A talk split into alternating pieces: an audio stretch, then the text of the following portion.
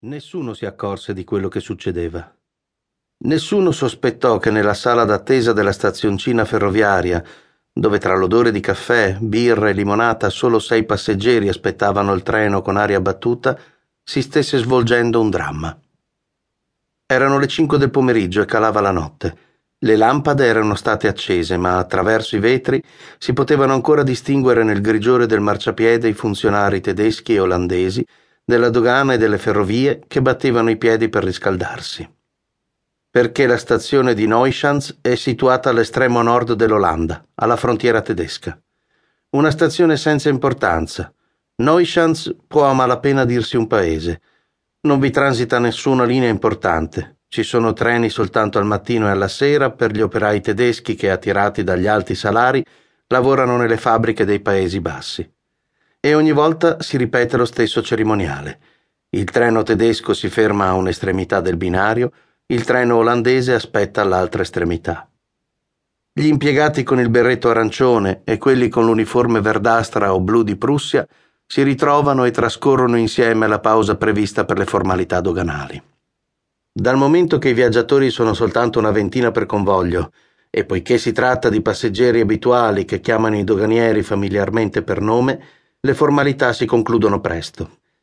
E la gente va a sedersi al buffet, che ha le caratteristiche di tutti i buffet di frontiera. I prezzi sono indicati in centesimi e in pfennig. Una vetrina espone cioccolato olandese e sigarette tedesche. Si servono grappa di ginepro e schnapps. Quella sera il tempo era afoso. Una donna sonnecchiava alla cassa. Dalla macchina del caffè si sprigionava un getto di vapore. La porta della cucina era aperta e si udivano i sibili di una radio attorno alla quale armeggiava un ragazzino. L'atmosfera era familiare, eppure bastavano pochi particolari per conferirle una nota ambigua di avventura e di mistero. Le uniformi dei due paesi, per esempio, e quella mescolanza di manifesti che reclamizzavano gli sport invernali in Germania e la fiera commerciale di Utrecht. In un angolo la sagoma di un uomo sulla Trentina con gli abiti logori, il viso smunto, mal rasato e un cappello floscio di un grigio indefinibile che aveva forse girato tutta l'Europa. Era arrivato con il treno olandese, aveva mostrato un biglietto per Brema e l'impiegato gli aveva spiegato in tedesco che aveva scelto la linea meno diretta, sulla quale non esistono rapidi. L'uomo aveva fatto segno di non capire. Aveva ordinato un caffè in francese e tutti l'avevano osservato con curiosità. Aveva gli occhi febbricitanti, troppo infossati nelle orbite. Fumava tenendo la sigaretta incollata al labbro inferiore e bastava questo piccolo particolare a esprimere stanchezza o sdegnosa noncuranza. Ai suoi piedi una valigetta di fibra, di quelle che si vendono in tutti i grandi magazzini. Nuova. Dopo che lo ebbero servito, tirò fuori di tasca una manciata di spiccioli, fra i quali c'erano pezzi francesi, belgi, nonché delle monetine olandesi d'argento la cameriera dovette scegliersi da sola i pezzi che le occorrevano.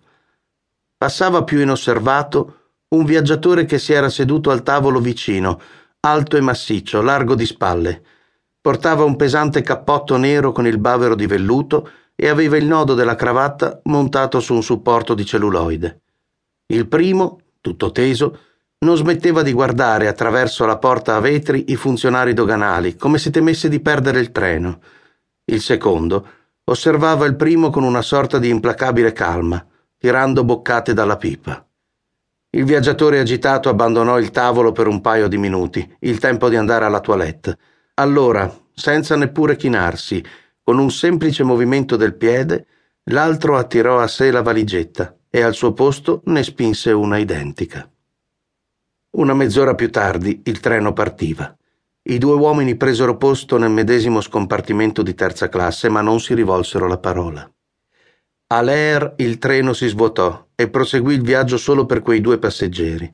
Erano le dieci di sera quando il convoglio fece il suo ingresso sotto la monumentale vetrata della stazione di Brema, dove le lampade ad arco illividivano tutti i volti. Il primo viaggiatore non doveva sapere una parola di tedesco perché sbagliò più volte direzione, si infilò nel ristorante di prima classe e solo dopo molti andirivieni approdò al buffet di terza classe, dove però non si sedette. Indicò col dito dei panini imbottiti di Würstel, Spiegò a gesti che intendeva portarli via e di nuovo